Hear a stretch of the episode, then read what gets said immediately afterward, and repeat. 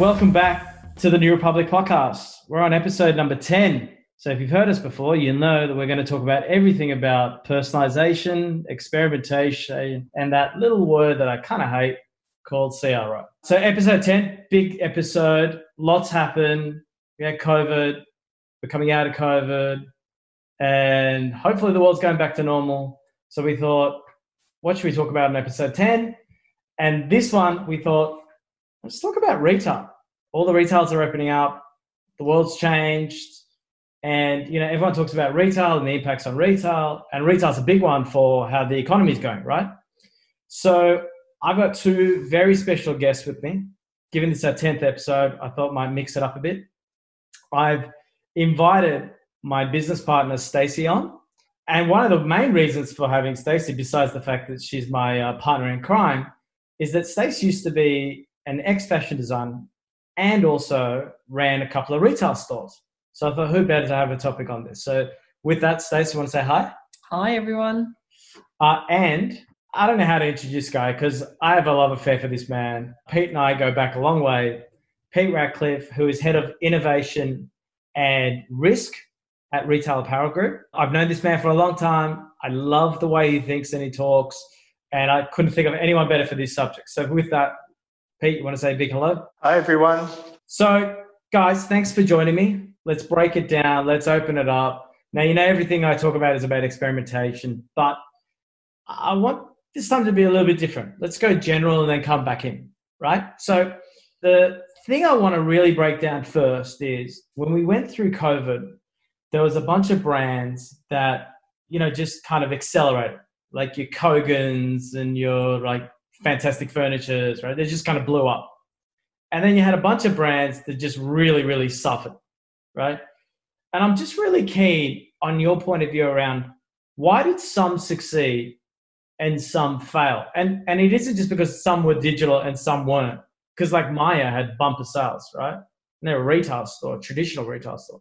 So I'd really love your opinion around you know, what was it that made some go really bad and some go really good? I think it had a lot of factors involved. You know, uh, a lot of it was product related. I mean, people obviously weren't going to shop for product that they couldn't use or, or couldn't relate to during the pandemic situation. Um, a lot of it was also about what people actually did with their websites you know, did they take the reins straight away and say, hey, all of my physical stores are closed. I need to ramp up my website. I need to have a look at the content. I need to understand what my customers are going to look for. A lot of them went into, they looked at their customer journeys. All of a sudden, they had physical store customers. All of a sudden, they could only shop online. These people had never shopped online before. So, you know, the, these retailers and the ones who were winning, they invested in the customer journey. They invested in looking at, you know, what the content was, how they were focusing on the customer and giving them the best experience possible to actually convert them to a digital customer. Do you think that was before? No, I think it was during. I think um, a lot of it, um, if you look at some of the retailers, they didn't have the greatest experience. I mean, but quickly they changed and I think too, you know, and I, I know I, I, didn't want to bring CRO straight into it, but CRO A/B testing. If you had an A/B testing platform, you could easily make changes very quickly to satisfy the customer and see what was working, and that you weren't waiting for development teams to actually do anything for you. So a lot of them, I think, were taking advantage of their uh, A/B testing platforms and quickly just making some quick changes, like even as simple as moving all the information about shipping, returns, deliveries up to the top of the page rather than down the bottom. Really simple stuff like that made it a winner for the new customer that was coming online. So that's really useful. And I think you're right. I think that if people had the technologies there that they could utilize to pivot quickly, it would have made a big difference. But I think some of the stuff that Stace and I have been talking about through this whole experience was really interesting. What was that thing that you were saying about, you know, having the imagery and returns? Yeah, look, I, I would say I, have got a very similar opinion to Peter, and I think that you know a lot of it was down to luck, depending on what category you were in. We've got clients who are in cruising and uh, airline businesses, so obviously they took a big hit despite you know their best efforts. But I think others were it was really came down to luck, and what we were talking about was you know a lot of the infrastructure that they had set up. If they had digital set up really well, then it was it wasn't seamless, but it was an easy transition to to just a purely digital model. But you know beyond digital with their infrastructure. It was things like deliveries, like you were saying, Peter, and returns. You know, a lot of companies, if they weren't flexible, no one wanted to go and buy something from a store where you couldn't have a return. You know, if you if it's a purely online play, and their policy was no returns, well, then I think that they were losing a lot of sales. So the businesses that were flexible and really changed based on you know the changing landscape, I think they did well. You know, as you said, communicating returns or, or, or changing the exchange or refund policy, bringing up the delivery, you know, communications up front to the homepage, I think was really critical as well. And then I think delivery was a big one. You know, I, I remember ordering something from Iconic and it arrived in 24 hours and it was that surprise and delight and I and it really built that brand loyalty I thought well that's fantastic even during you know a crisis I can still get something from the iconic and it's going to get delivered in 24 hours and I know that I can return it without too many issues. Whereas other businesses maybe who you know you order from and you weren't receiving goods after 30 days well obviously you know it would be very challenging to really perform in in that market. Yeah, I think you know you had a lot of that, especially with deliveries. There was issues with Australia Post where they didn't have enough people in their sorting centres and, and so on, and uh, was causing major issues with airlines not flying interstate. So everything was going by road, and, and you found with the people like the Iconic and, and some other retailers, they were looking at other ways around not using Australia Post. So you know, they Express Post was getting there slower than regular snail mail. So, you know, we looked at different courier companies to actually use so you would avoid that to actually get our product to the customer. And a lot of other people like the iconic were doing that as well. Yeah and i think i think also they were already set up for that and i think that was a lot to do with it was the businesses who were already online or their digital channel was one of their top performing channels you know they were already set up they already had that infrastructure you know the ones that had to do the pick and pack from their stores rather than a distribution center you know it became really challenging to make that transition. Whereas the ones who i know from our clients the ones who have a really strong digital channel and really strong digital presence that transition was easier. And as you said peter they were able to focus on what quick wins and what quick changes can we do to to really keep the momentum and start answering customer, you know, the changing customer behaviors. Yeah, that's right. I think I want to pick up on a point you said, Pete. You said you had those had an A B testing tool and they actually went in and started making changes and so forth. I know a lot of companies, a lot, who have these tools and they didn't do it. What was the reasoning behind that? I think a lot of companies didn't do it because people were short staffed. So a lot of people, as soon as COVID happened, and, and as you know, like retail stores closed.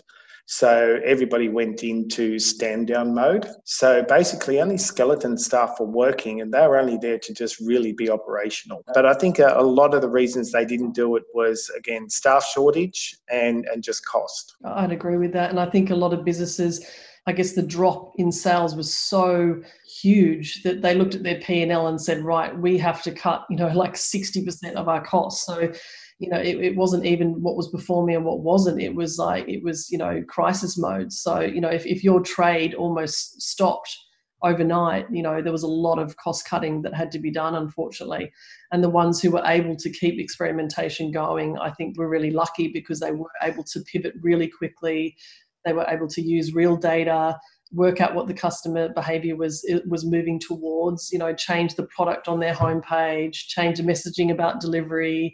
You know, get chat up and running. You know, they were able to pivot really quickly. But as you said, you, you, I guess you needed a, at least a skeleton team to be able to, you know, create. And it just got. I think this has never happened before. No. Nobody knew how to react. I mean, look, I, I look at some great retailers. They got product in quickly that they'd never sold before, and were really selling it. Look at Bunnings, and they were selling sporting goods I mean, they went straight for the customer. What is the customer after? And the contactless delivery.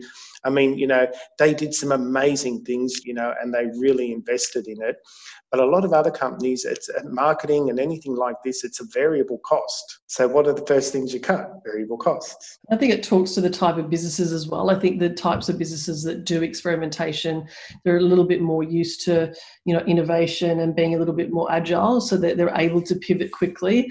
And I think that that's exactly what was needed, both in terms of experimentation, but in terms of your infrastructure or changing the product or, you know, whatever it was, uh, you need to be a little bit agile and be able to react quite quickly. And I think it's about, you know, what's the focus? Is the focus on financials or is the focus on customer experience? Because if it's on customer experience then financials are going to be the benefit of that or people just often just look at the operational costs yeah absolutely i think i think there was a lot of missed opportunity yeah yeah yeah oh, I totally gave agree. a real chance to learn this new type of customer mm-hmm. understand what they value and actually bring on loyalty i think the iconic would have won a whole bunch of new business because they had such a great process. Yep. I think there's a big gap in the market now between customers have now switched to these new customers who are building a relationship with a new business.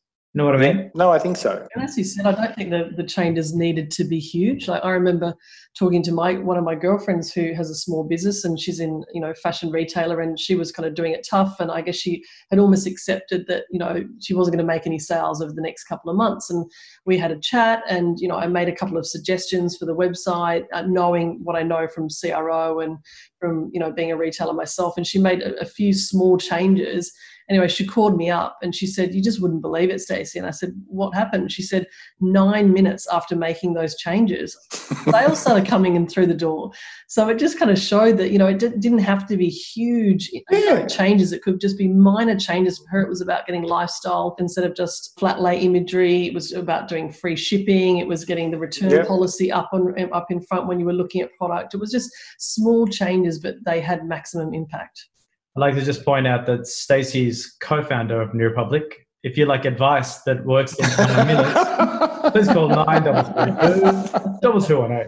But it's so so true. Sometimes it's the the smallest change that can do it. She was willing to try things. And that's the thing. You've got to be able to be willing to try things. Sometimes it doesn't work, but at least you can see the results and quickly make those changes back again. Absolutely. That's and none of us knew what this pandemic was going to be like. Who would have ever thought we'd all be working from home? I know. You know I don't want to go back, Pete.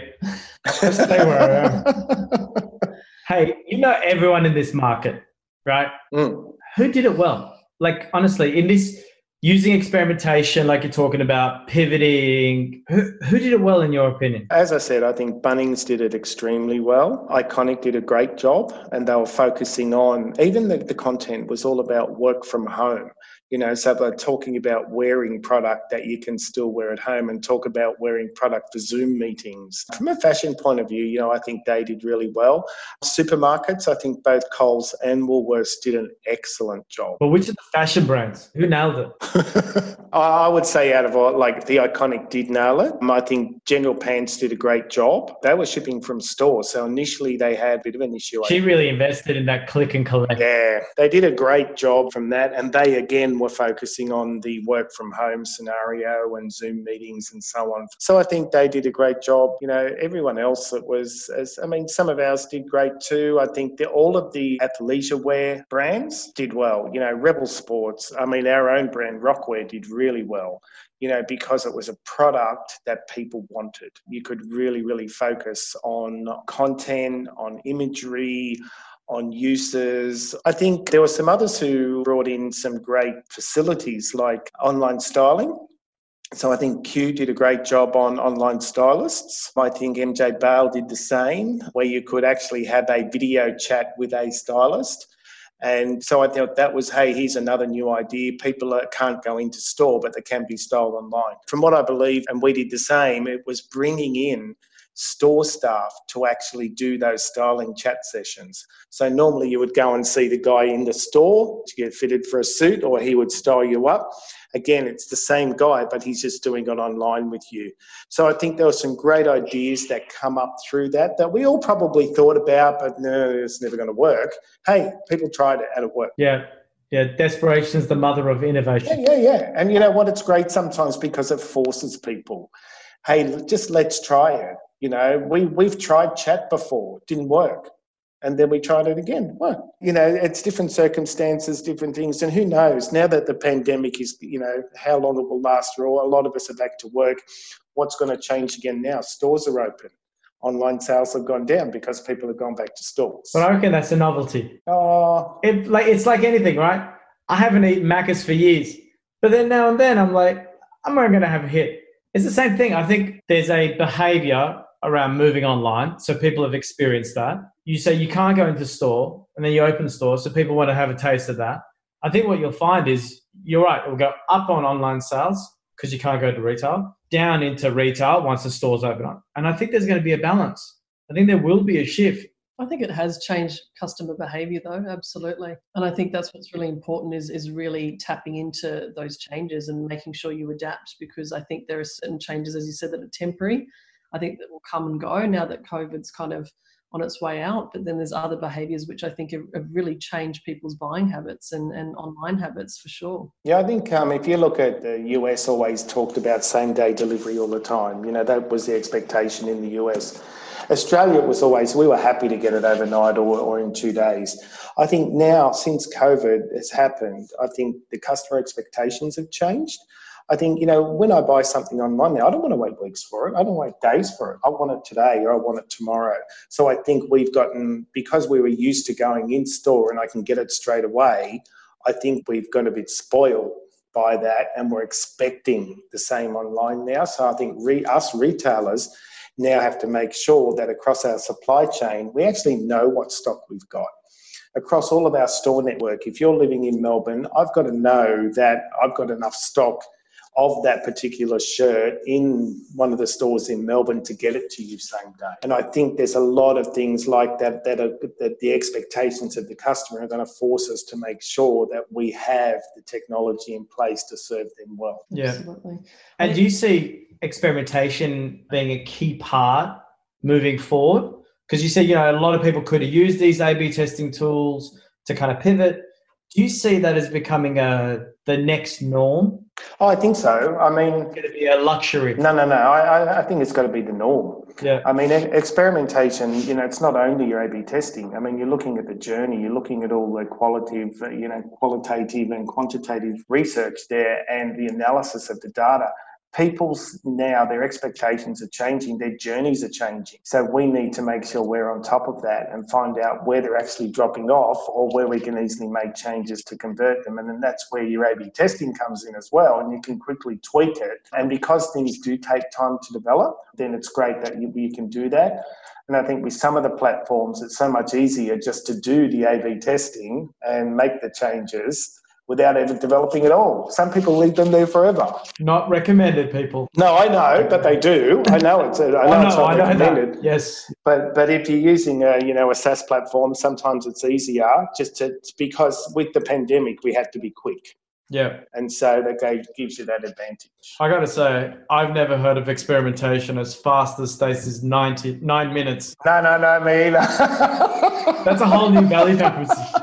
I think that's a whole new business. Oh, Experimentation. Man. Your results yeah. in nine minutes or your money back. But who would have thought, who would have thought, you know, that you had butchers, you know, making hundreds of thousands of dollars from selling meat online? Hmm. I heard of a story of a guy who used to build um, stages for bands. Yeah, yeah, yeah. Pandemic hits, shuts down his business, and creates furniture and is making hundreds of office tables and other types of furniture. Unbelievable. Hmm. I think it's exciting that people are, are, kind of transitioning and changing. Like one thing I've absolutely loved is the the food delivery. But when it came to you know one of my favorites, Merivale, you know, like obviously I love all their beautiful restaurants and, and going out for nice meals. But, you know, with a two and a half year old, my social life is definitely curbed and I, I can't go to those fabulous restaurants I used to go to. So when they brought out that, you know, they pivoted and they basically brought out a, a, model where they were doing one weekly delivery. And I thought it was really smart because they would take orders throughout the week. They'd obviously collect the cash up front. They'd order order the food that they needed to, you know, fulfill those orders. And then they would deliver everything on a Thursday. So it was only Thursday every week. But it means we could try food from Bert's or Fred's in Paddington or, you know, some of my favorite restaurants. And that's something that, you know, as a mother and a full-time, you know, business owner, it's fantastic to be able to get that kind of luxury food delivered to my home. I, I hope that that's something that's not going to not going to leave or change. Yeah, and we're talking about successes here. There was a couple of bombs through it as well. I know we are talking about a few retailers. One retailer in particular, I'm not going to name them, but they set up digital queuing oh. because they didn't get the server infrastructure to keep the site up. So they oh. made people wait. So when someone left, they let someone. I thought that was pretty bad. Yeah, somebody pointed it out to me. Huh? like, that's interesting. Well, that's interesting because that's what was happening in the, in the physical stores. Yeah, you don't expect that online. The funny thing is, often we try and mimic the physical store experience online. I think that went a bit far. yeah, I think it's a little too far. Well, hey, people are talking about it, so well, that's true. To be said, that's true. Yes. Who said then bad news is bad press? Ah, oh, like you know. Anyway, this leads us perfectly to the next bit. I have a theory or a hypothesis that I think a lot of retailers are going to start looking at digital transformation. And I hate that word. It means everything and nothing. But digital transformation is going to be a big word, right? Now you're in a retailer. I'm keen to hear if you guys are going to start using that word. But I do think this has caused the executive teams to say we need to accelerate our digital presence or what digital means in our business. Because what I realize is retail have looked at digital as it's a um, cash register online but the infrastructure to run and manage, and some of the stuff you guys are saying around put your return policies, be flexible on your returns, change. A lot of retailers didn't do that. They just kind of went, okay, shut down, wait for this to pass, and then reopen, right? So I'm just wondering, like, do you think that the next wave is going to be digital transformation and experimentation being a way of pivoting for that? Oh, look, I think so. I mean, there, as you say, there's a lot of retailers out there who digital was just another channel. It wasn't a focus. Uh, there's a lot of great retailers out there where digital and customer experience across all channels is the main focus. So they looked at every customer pain point. Whereas a lot of a lot of retailers purely here, here's another channel, and now they've realised that hey, you know, this could happen. This could be a huge part of our business. Maybe we don't need as many physical stores, but they need to, they've done the front end. You know, they've got an e-com platform where they're actually an online store where they're selling things. But at the back end, have they got visibility of their supply chain? Have they got, you know, the real data and knowledge about their customer that they can do segmentation and personalization? And they're going to start looking at all of these, making sure that they can focus on total customer experience, and that will be through digital transformation. But do you think that they're going to invest? Because digital transformation is a big word, right? It's a big word, but you know, it also encompasses a lot of other things. You know, I'm talking supply chain, I'm talking customer experience, and but what about what about employee experience? I mean, there's a whole thing in finance, employee experience, you know, sourcing, sustainability. There's a whole lot of things. But I think you've got to find out where you need to focus on. If the focus is customer experience, let's look at you know the platform. Let's look at personalization. Let's look at data. Let's look at ai let's look at supply chain. The others will have to wait. There's got to be a priority. There's got to be you know some some timelines. But i think uh, i think it's opened a lot of people's eyes totally when they can see how much they can actually make and what the customers actually want. Because you know what? They had nothing else to focus on but the digital channel during the pandemic. It's true. It became a very topical subject. It became very topical, whereas before it was just another store. Whereas it was the only store during the pandemic, so that's all they could talk about. So it became a focus, and I think it will remain a focus. That's interesting. So, Stace, what do you think? Do you think that this idea of transformation like because I know a lot of the consultancies go, here's ten million dollars, go do a digital transfer. Do you think it'll be different in this new world? Do you think what we do as experimentation is going to drive transformation? Or is it going to be the consultants coming in saying, saying give us $10 million and we'll really design your whole business and we'll put digital in the center? Uh, yeah, it's, it's, it's an interesting topic. I, I definitely think that digital will be absolutely a focus moving forward. It just depends on what digital transformation means for different businesses. You know, you've got that top level, huge digital transformation, which you know uh, some companies will be ready for, and, and they'll have the ability to uh, you know fund that and the resources to do it whereas other businesses are coming out of a, a, crisis period and I don't think they'll have the money to invest. Uh, and I think that's probably where experimentation could definitely help. Digital will definitely be a focus, but it will be at what capacity. And I think, you know, touching on what Peter says, it's about focusing on certain areas. You know, if you can just work on the integration of your systems or whether it's doing, you know, small experiments and doing incremental changes and seeing uplifts that way, I think definitely um, digital will be a focus for all businesses. It would just be, you know, how and when and how much businesses are able to invest. You know, the, the problem I have with this idea is that like Amazon never went through a digital transformation. And like Amazon, if you remember Amazon, Amazon used to sell books. It was like Dymocks online. And then one day, Amazon sells everything. And if you look at Amazon's journey, Amazon never like went, let's rebuild a website and then put it back up. They never did anything as big bang. They constantly did small pivots in a direction that was, like you say, Pete, data led, qualitative, quantitative, and got them to the point. And I think the biggest problem I have with digital transformation is people think that it's this gigantic change program. And it's not, it's just smaller, incremental change programs. So you might start with, um, let's talk about click and collect, Pete, right? And so let's work on that. Let's look at the back end, the front end, the operational, financial, use that as a spot, and then go into the next thing. But I see some of these programs where it's like every part of the business is about to get touched, everyone shuts down, nothing happens, and then two years later they go, here it is, and then the world's moved on. That how we work as well nowadays, because if you look back at how we used to do a traditional website build. You know, it would be six to 12 months of work. You do your, you know, your wireframes, you do your visual design, you do six months of dev. There'd be no data to back it up. You'd launch it six months later.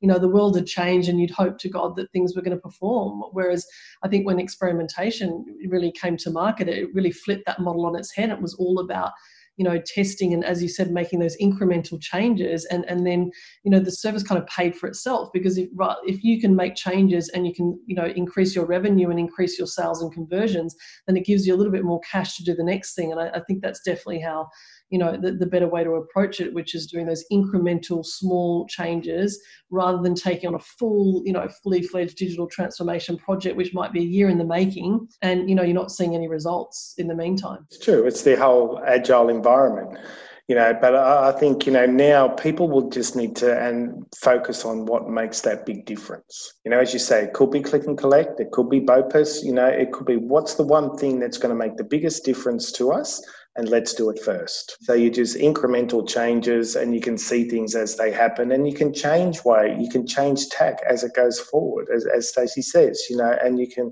you've got that ability to do it. Whereas the old digital transformation projects of yesterday, of two or three years, they're gone. There's still a lot of companies doing it, Pete. If you had advice to give retailers around this, they're coming out of COVID. They've obviously hurt, like Stace said, you know, they've lost money and they've got to shut down a bit. You know, where would you start? You know, what is the definition of digital transformation? I know you know your tech, you know retail. You know, you and I kicked off an experimentation program. And where would you recommend organizations start? I think the first thing they've got to do is actually um, um, look at what are the key areas, what do they want to focus on? Mm. If it's on customer experience, what part of that customer experience, break it down and then focus on the big things that matter. Yeah. You know, it, it could be um, customer journey. It could be, you know, what's going to give us the biggest bang for our buck. And it could be click and collect. It could be using our store stock. Is it going to give us the value of driving customers into store as well as them purchasing online?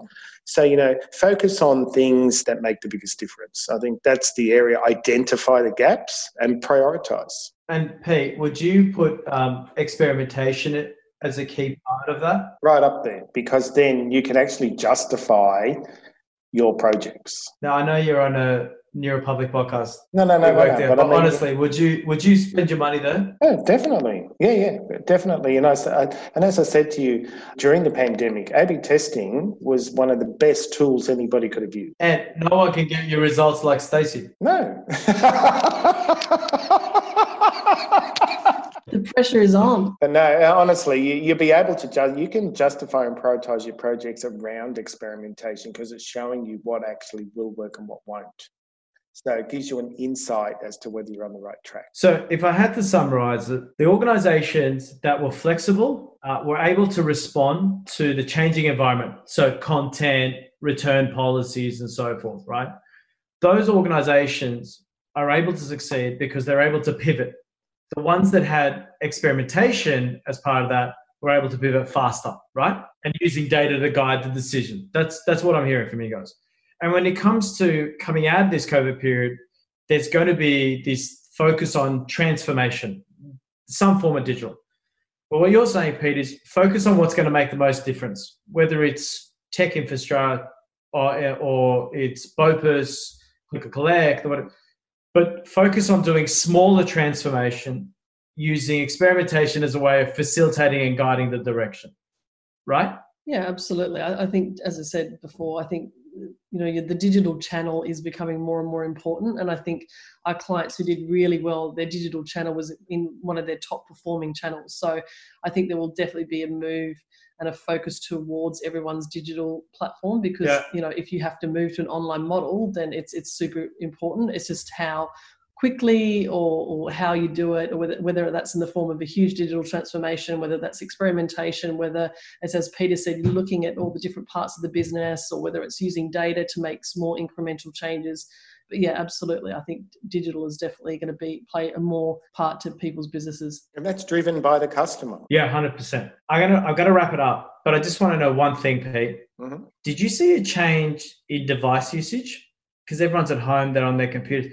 Did more people start buying on desktop or mobile? Yeah. Desktop. Yeah. Really? I've read that a lot in some reports that a lot of people, because they were working from home, they all had their laptops, desktop, you know, and they're actually shopping while they're working. There it is, people. Desktop first. Forget Everyone desktop first. Everyone's back at work now. I won't take any more time.